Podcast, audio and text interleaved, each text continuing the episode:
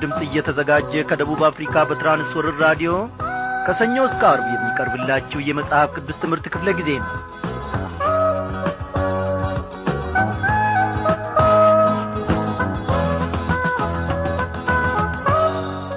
ሰላም ጤና ይስጥልኝ በጌታ የተወደዳችሁ ክቡራን አድማጮቻችን እንደምን አመሻችሁ? በየስፍራ ሆናችሁ ይህንን የጌታን በረከት ከቃሉም ማድ ለመካፈል የቀረባችሁትን ሁሉ ሰላምታችን በጌታ በኢየሱስ ክርስቶስ ስም በያላችሁበት ስፍራ ይድረሳችሁ እንላለን። በዛሬው ምሽት ክፍለ ጊዜ ጥናታችን እንግዲህ ተከታታዩን የትንቢት አብድዩን መጽሐፍ ጥናት እንቀጥላለን። እግዚአብሔር አምላካችን በእውነት ስሙ የተመሰገነ ይሁን። በየዕለቱ በየቀኑ ለእኔና ለእናንተ ለሕይወት ዘመናችን የሚያስፈልገንን ስንቅ እነሆ መንፈሳዊ ስንቅ እየሰነቀልን ነው። ኮረጆአችን ባዶ አልቀረም። እግዚአብሔር ደግሞ አጥንትን እንድንቈረጥም እነሆ የእምነታችንን መንጋጋና ቁርጭምጭሚት ሁሉ እያበረታ በዚህን ሰዓት አንድ እርምጃ ወደ ራሱ ደግሞ ከፍ ያደርገናል። እግዚአብሔር አምላካችን ለእርሱ ፍሬ አፍርተን ለሌሎችም በረከት መሆን እንድንችል ደግሞ እያደረገን እየሠራን ነው ነፍሳችን እነሆ አንዳንድ ጊዜ ሸለቆ ስትወርድ አንዳንዴም ደግሞ በነገሮችና በረባ ባረባው ነገርም ስትጐሰም ኢየሱስ ክርስቶስ ስፍራውን አልለቀቀም። ባሪያዎቹን ከመመልከት ወደ ኋላ ዝም አይልም። እግዚአብሔር ልጆቹን ለጠላት አሳልፎ የሰጠበት ጊዜ ፈጽሞ አልተጻፍም አይኖርምም። ወዳጆቼ ነፍሳችን እግዚአብሔርን መባረክ ይኖርባታል። የእናንተን አላቅም እንጂ መሽቶ ስለ ነጋልኝ በሰላም ስለ ወጣው እግዚአብሔር አምላኬ መልካሙን ፀሐይ ስለ ሰጠኝ መልካሙንም አየር ስለ ሰጠኝ እኔ ነፍሴ እግዚአብሔርን ታመሰግናለች። ጮራው ገና ፈንጠቅና ፀሐይዋም ደግሞ ፍንትው ከማለቷ በፊት እግዚአብሔር ስር እኖ ስር ወድቄ ጌታዬን አመሰግነዋለሁ። ስለ ዛሬ ውለት እግዚአብሔር ደግሞ ሁሉንም ነገር እንዲቈጣጠር ሁሉንም ነገር አሳልፌ ለእርሱ ሰጠዋለሁ የነገሮች ሁሉ ቁልፍ በርሱ እጅ ነውና እግዚአብሔር እነሆ እየተመሰገነ ይሁን። ነፍሴም ደግሞ እርሱን ታመሰግናለች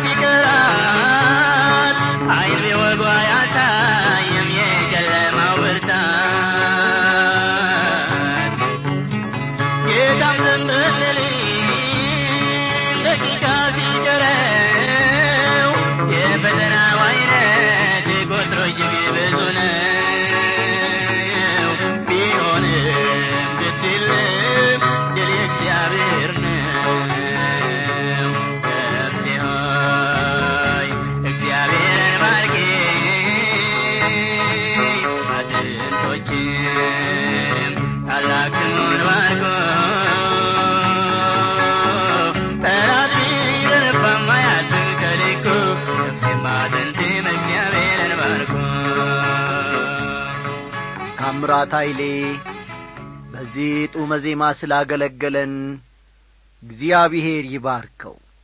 እናመስግን። እግዚአብሔር አምላካችን እግዚአብሔር ታዳጊያችን የዘላለም አምባችን መኵሪያችን ማጌጫችን እናመሰግንሃለን ስለዚህች ምሽት። ስለ ዛሬውም ቀን ደግሞ እጅግ አድርገን እናመሰግንሃለን ሊዋጋን ኖ እጁን ከዘረጋብን ጦሩንም ከሰበቀብን ከጠላት ደግሞ ስለ ታደግከን አሸናፊው የእግዚአብሔር ልጅ ኢየሱስ ክርስቶስ ከፊት ለፊታችን ስለ ቀደምክልን እናመሰግንሃለን የዛሬቱን ጌታዬ ሆይ ቀን እንኳን ኖ ወጥተን እንድንገባ ፈቃድ ስለሆነ። እግዚአብሔር ሆይ በአሁኒቱም ሰዓት ደግሞ ከቤተሰባችን ከጓደኞቻችን ጋር ወይንም ለብቻችን ሆነን እግዚአብሔር ሆይ ከታላቁና ከዘላለማዊ ማድህ ደግሞ እንድንመገብ ይህንን ጊዜ ስላመቻቸልን እጅግ አድርገን እናመሰግንሃለን። አቤቱ አምላካችን ሆይ ምናልባት በዚህን ሰዓት በሥራ ተወጥረን ሊሆን ይችላል በዚህን ሰዓት በማይመች ሁኔታ ውስጥም ገብተን ሊሆን ይችላል። አንተ ግን ባሪያዎችህን ከመናገር ወደ ኋላ አትልም እግዚአብሔር አምላኬ ሆይ ሁኔታዎች አያግዱህም። ቃልህ ወደ ልባችን ውስጥ ዘልቆ ይገባል ወደ አጥንታችንም ድረስ ይገባል። እግዚአብሔር ሆይ ያረሰርሰናል የነገውን እኛነታችንን እነሆ የወደፊቱን እኛነታችንን የቀደመውንም ሁኔታ ሁሉ ከዛሬ ሁኔታ አንጻር እያስተያየ ይነግረናል ይመክረናል ይገስጸናል እግዚአብሔር ሆይ በዚህ ሁሉ ውስጥ ደግሞ ሰውን ማጽናት የምትችል ሰውንም ማቆም የምትችል አንተ ነህና ስምህ ለዘላለም ይክበር ይመስገን። አሁንም በዚህች ሰዓት በመካከላችን ተገኝ። እግዚአብሔር አባቴና አምላኬ ሆይ ባሪያዎች ልጆችህ ያላንዳች ትዕቢት በትሕትና መንፈስ በፊት እንድንመላለስ ወንድሞቻችንን እህቶቻችንን ዝቅ ባለ መንፈስ እያገለገልናቸው በትሕትና መንፈስ እያገለገልናቸው በነገር ሁሉም ደግሞ እንድንሸከማቸው። እግዚአብሔር ሆይ የሰፋን ልቦና እንድትሰጠን እንለምንሃለን። ከታላላቆች ከታናናሾች ጋር ስንወጣና ስንገባ ስንሠራም እግዚአብሔር ሆይ እነሆ ጸጋህን አብዛልን ነገሮችን ሁሉ ደግሞ በአንተ እይታ በአንተ መንፈስ እግዚአብሔር አምላኬ ሆይ መርታትና ማሸነፍ እንድንችል ጸጋህን አብዛልን። አሁንምና በመካከላችን ተመላለስ።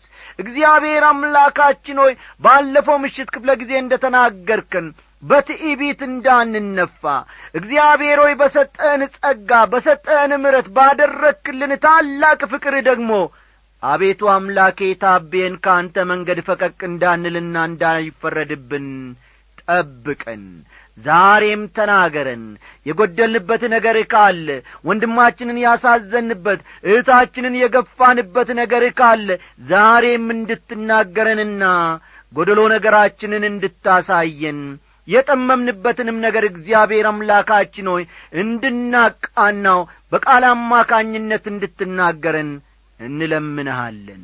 ይህንን ሁሉ ስለምታደርግ ክበር ተመስገን። በጌታችን በመድኒታችን በኢየሱስ ክርስቶስ በቀኝ ባስቀመጥከው በአንድ ልጅ ስም አሜን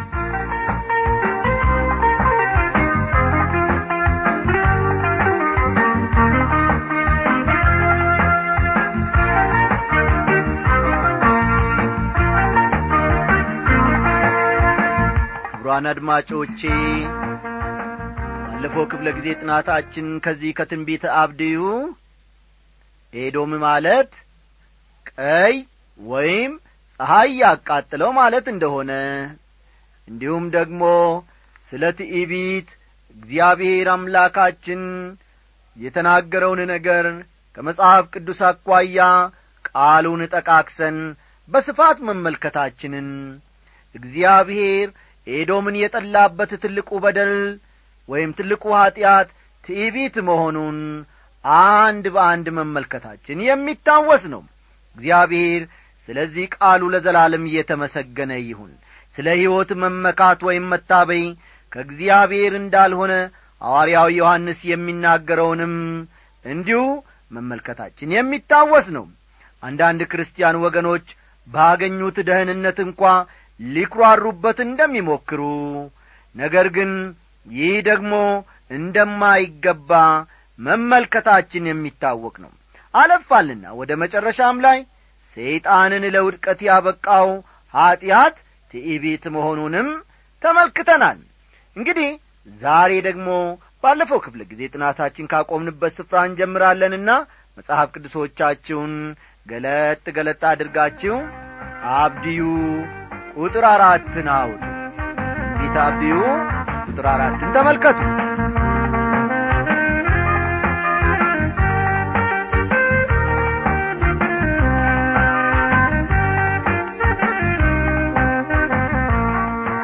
ወዳጆቼ ንጉሥ ናቡከደነጾርን ለእብደት ያበቃው ኀጢአት ትዕቢት ነበር ማለታችን የሚታወስ ነው።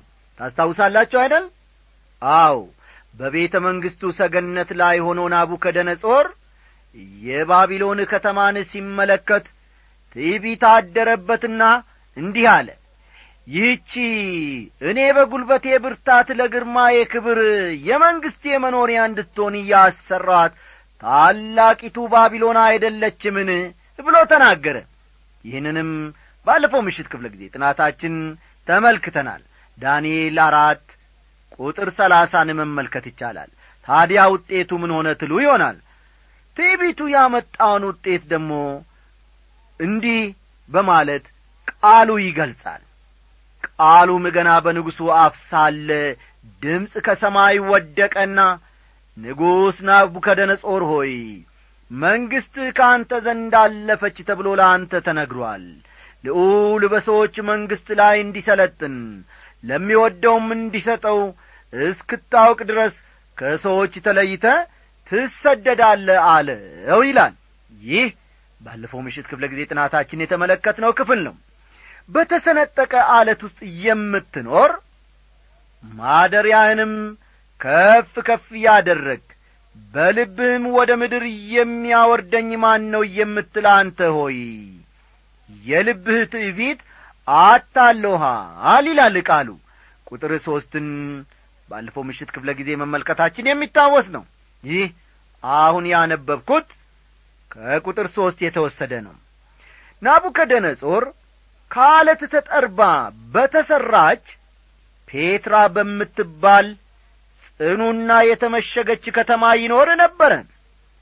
ዛሬም ቢሆን ያችን ከተማ ማየት ይቻላል ፔትራ የምትባለውም ማለት ነው። ከተማይቱን የመጐብኘት ዕድል የገጠማቸው ሰዎች ሁሉ ምን ያክል ራሷን ለመከላከል የምትችልበት ሁኔታ ላይ እንደ ነበረች ይረዳሉ። ከተማይቱ በአለት ተጠርባ የተሠራች ስትሆን ወደ ውስጥ መዝለቅ የሚቻለው በጣም ጠባብ በሆኑ በሮች ነበር በዚያች ከተማ ውስጥ የሚኖሩ ኤዶማውያን በፍጹም ክፉ ይደርስብናል ወይም በጠላት እንወረራለን ብለው አስበው አያውቁም እንዲያውም ገምተውም አያውቁም። ምክንያቱም ከነበሩበት ስፍራ የተነሣ ትዕቢት አድሮባቸዋል። ማን ይነካናል? ምን ይነካናል? የሚል ትዕቢት አዘናግቶአቸዋል ቁጥር አራትን እናንብብ እንደ ንስር መጥቀህ ብትወጣ ቤትህም በከዋክብት መካከል ቢሆን ከዚያ ወርዳሃለሁ ይላል እግዚአብሔር ሲል ይናገራል። እንደ ንስር መጥቀ ብትወጣ ይላል። በቅዱሳት መጻሕፍት ውስጥ ንስር የአምላካዊ ኀይል ምሳሌ ሆኖ ነው የቀረበው። ልብ በሉ። በቅዱሳት መጻሕፍት ንስር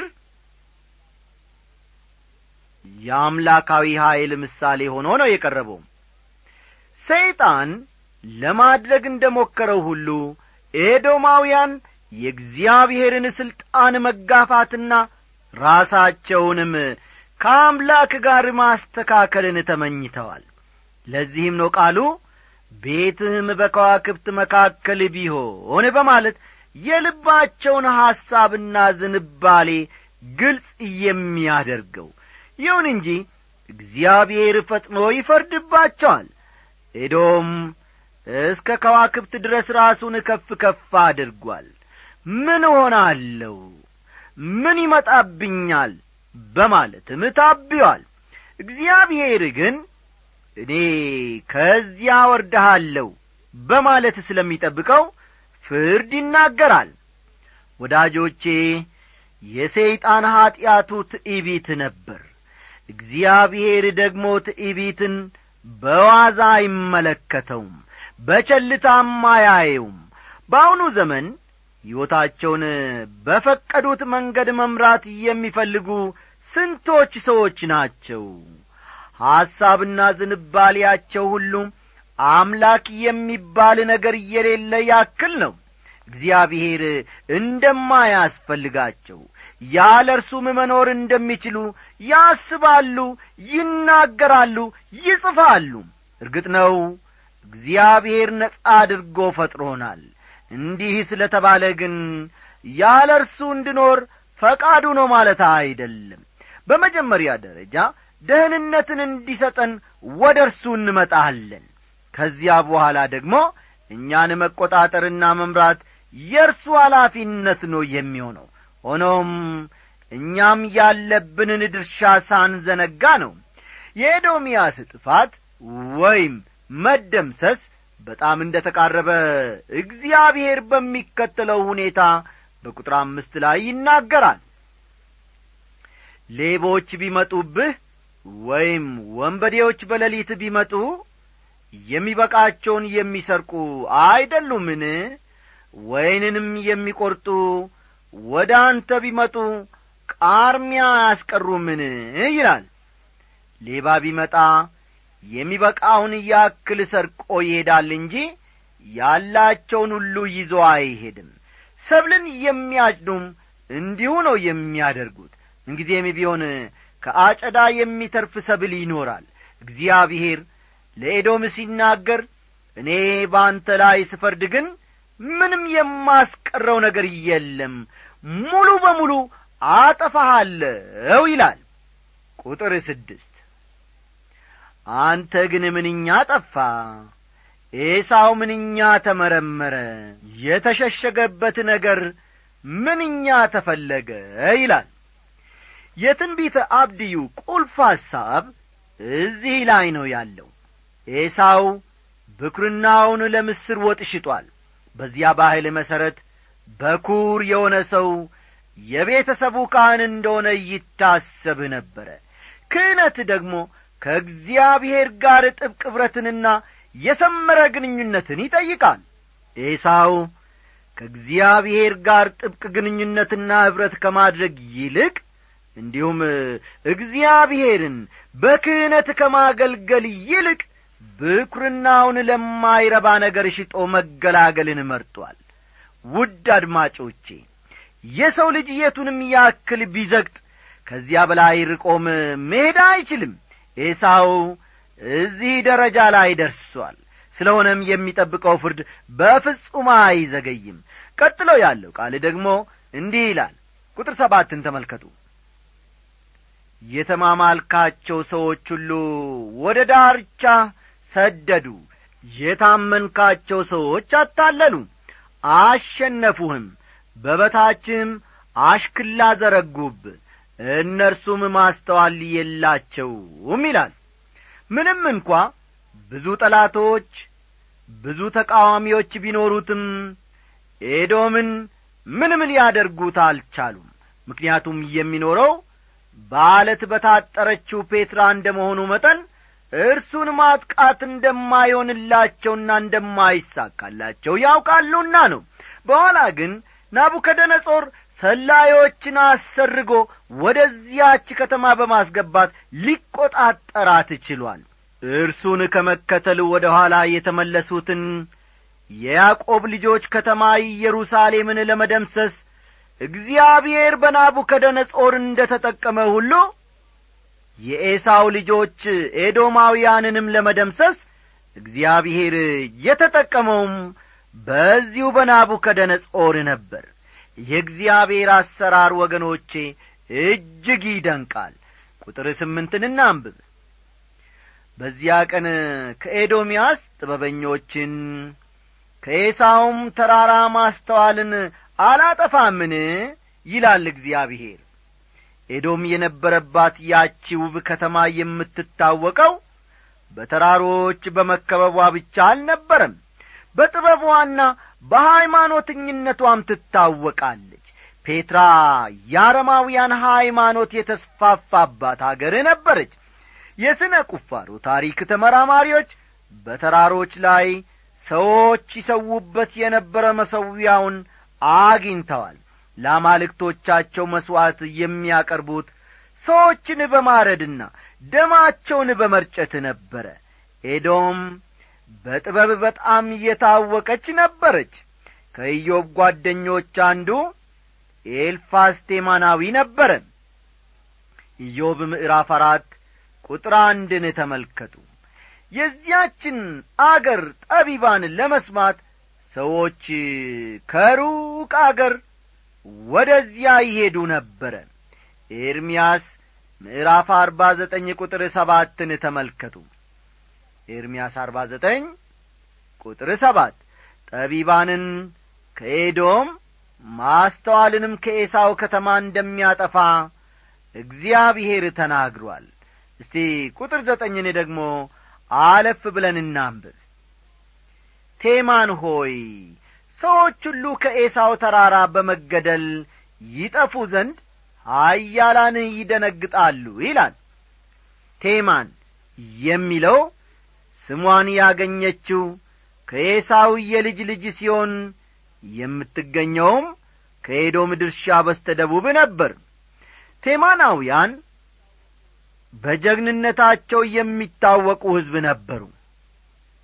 አስተውሉ። ቴማናውያን በጀግንነታቸው የሚታወቁ ሕዝብ ነበሩ። የኤዶም ግፍ ወይም ወንጀል ምን እንደ ነበረ እስቲ ቀጠላ አድርገን እኒ ከቁጥር አስር እስከ አስራ አራት ባሉት ክፍሎች ኤዶምን ለመደምሰስ ምክንያት የሆኑ ወንጀሎችን እግዚአብሔር በዝርዝር ያቀርባል። ቀደም ብለን እንደ ተመለከት ነው ዋናው በደሉ ትዕቢት ነበር ይህ ደግሞ ሌሎች በደሎችን እንዲፈጽም አደፋፍሮታል። ትዕቢት የልብ ዝንባሌ ነው። ልብ በሉ። ትዕቢት የልብ ዝንባሌ ነው። ይሁን እንጂ ይህ በልብ ውስጥ ያለ ትዕቢት እንደ ካንሰር በመላው አካላችን ውስጥ በመሰራጨት በምናደርገው ነገር ሁሉ ይንጸባረቃል። የሕይወት ፍልስፍና ወይም መመሪያ ብለን የያዝነው ነገር በማንነታችን ወይም ማንነታችንን በምንገልጥበት ነገር ሁሉ ተጽዕኖ ይኖረዋል። እዚህ ላይ ማስታወስ ያለብን አድማጮቼ ኤሳውና ያዕቆብ መንትያ ወንድማማች መሆናቸው ነው። አስተዋላችሁ አይደል? ማስታወስ ያለብን ነገር ኤሳውና ያዕቆብ ምንና ምንድን ናቸው? መንትያ ወንድማማቾች ናቸው። ከአንድ እናት ከአንድ አባት ተወልደዋል። በአንድ ቤተሰብ ውስጥም አድገዋል። ይሁን እንጂ ባሕርያቸው የምስራቅና የምዕራብን ያክል የተለያየና የተራራቀ ነበረ። ገና ከመጀመሪያውኑ ነበር በመካከላቸው የነበረው ትግል ይፋ የሆነው ያ ጥላቻና ምሬት ገና አልተፈወሰም። በየፊናቸው ሁለቱም ታላቅ ሕዝብ ቢሆኑም ጥላቻው ግን እንዳለ ነበር። ይሁን እንጂ ከኤዶም ጋር ሊኖራቸው ስለሚገባው ግንኙነት እግዚአብሔር ለሕዝቡ ይናገራል። ከመዝሙር አንድ መቶ ሰላሳ ሰባት ቁጥር ሰባት። ከመዝሙር አንድ መቶ ሰላሳ ሰባት ቁጥር ሰባት አቤቱ በኢየሩሳሌም ቀን የኤዶምን ልጆች አስብ እስከ መሠረቷ ድረስ አፍርሱ አፍርሱ ያሉትን የሚልን ቃል እናነባለን። ባቢሎናውያን እስራኤልን በደመሰሱበት ጊዜ ሁሉም ነገር ድቅድቅ ጨለማ በሆነበት ጊዜ ኤዶም ከእስራኤል ጐን መቆም ሲገባው ዳር ቆሞ በርቱ በርቱ አፍርሱ በማለት የባቢሎናውያንን ጭካኔ ያበረታታ ነበር። እግዚአብሔር ግን ገና ከመጀመሪያውኑ ወደ ተስፋው ምድር ሲገቡ ኤዶማዊው ወንድምህ ነውና አትጸየፈው ግብፃዊውንም በአገሩ ስደተኛ ነበርክና አትጸየፈው በማለት ለእስራኤል ተናግሮ ነበር። ዘዳግም ምዕራፍ ሀያ ሦስት ቁጥር ሰባት። ኤዶም ግን በታሪኩ ሁሉ የእስራኤል ጠላት ሆኖ ተሰልፏል። የእስራኤልን ልማት ሳይሆን የእስራኤልን ጥፋት ነበር የሚፈልገው። እንግዲህ ወገኖቼ የትዕቢት ውጤት የሆኑ አምስት ነገሮች በዚህ ክፍል ውስጥ ተዘርዝረዋል። እነርሱንም ደግሞ እግዚአብሔር ወዶና ፈቅዶ ለዚያ ቢያደርሰን በነገው ምሽት ክፍለ ጊዜያችን እንመለከታለን እንግዲህ የዛሬውን ጥናታችንን እዚህ ላይ እንደመድማለን። ወዳጆቼ እግዚአብሔር እያልተናገረው ታላቅ እግዚአብሔር እያልመከረው ታናሽ ማን ነው?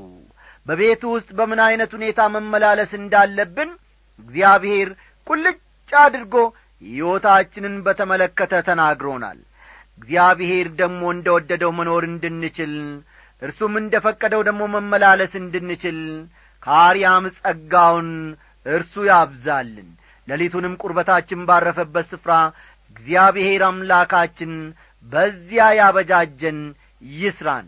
ደህና ደሩልን እያልን እንግዲህ ስንሰናበታችሁ በቴክኒኩ በኩል ዛሬ የሚያገለግለው ወንድማችን አለማየሁ ዳዊት ነው። በትምህርቱ በኩል ከእናንተ ጋር እስካሁን የቆየሁት እኔ አበበ ከበደ ወርቄ ነኝ። ደህና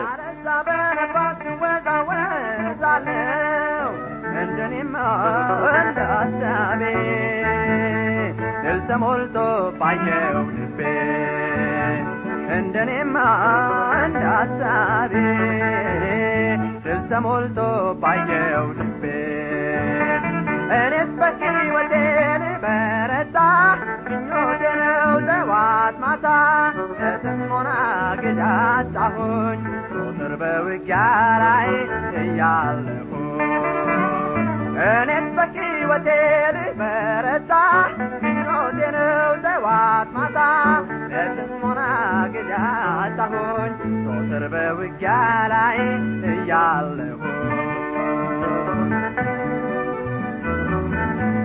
ማጉረምረምን ቀርቶ ምስጋና ዘላለም? በደስታ ሰሞን መስቃይ ቢሆንም ይህን ነበር የምመኘው ውጊያ በዝቶ የላገኘው ይህን ነበር የምመኘው ውጊያ በዝቶ የላገኘው እኔስ በሕይወቴ ልበረታ ምኞቴ ነው ጠዋት ማታ ለጥሞና ግዳ አጣሁኝ ቁጥር በውጊያ ላይ እያለሁኝ እኔስ በሕይወቴ ልበረታ ምኞቴ ነው ጠዋት ማታ ለጥሞና ግዳ አጣሁኝ ቁጥር በውጊያ ላይ እያለሁኝ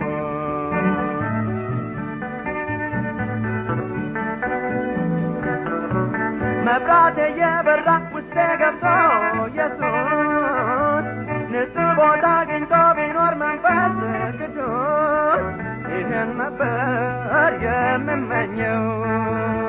ውጊያ በዛ የት ይህን ነበር የምመኘው። ውጊያ በዝቶ የት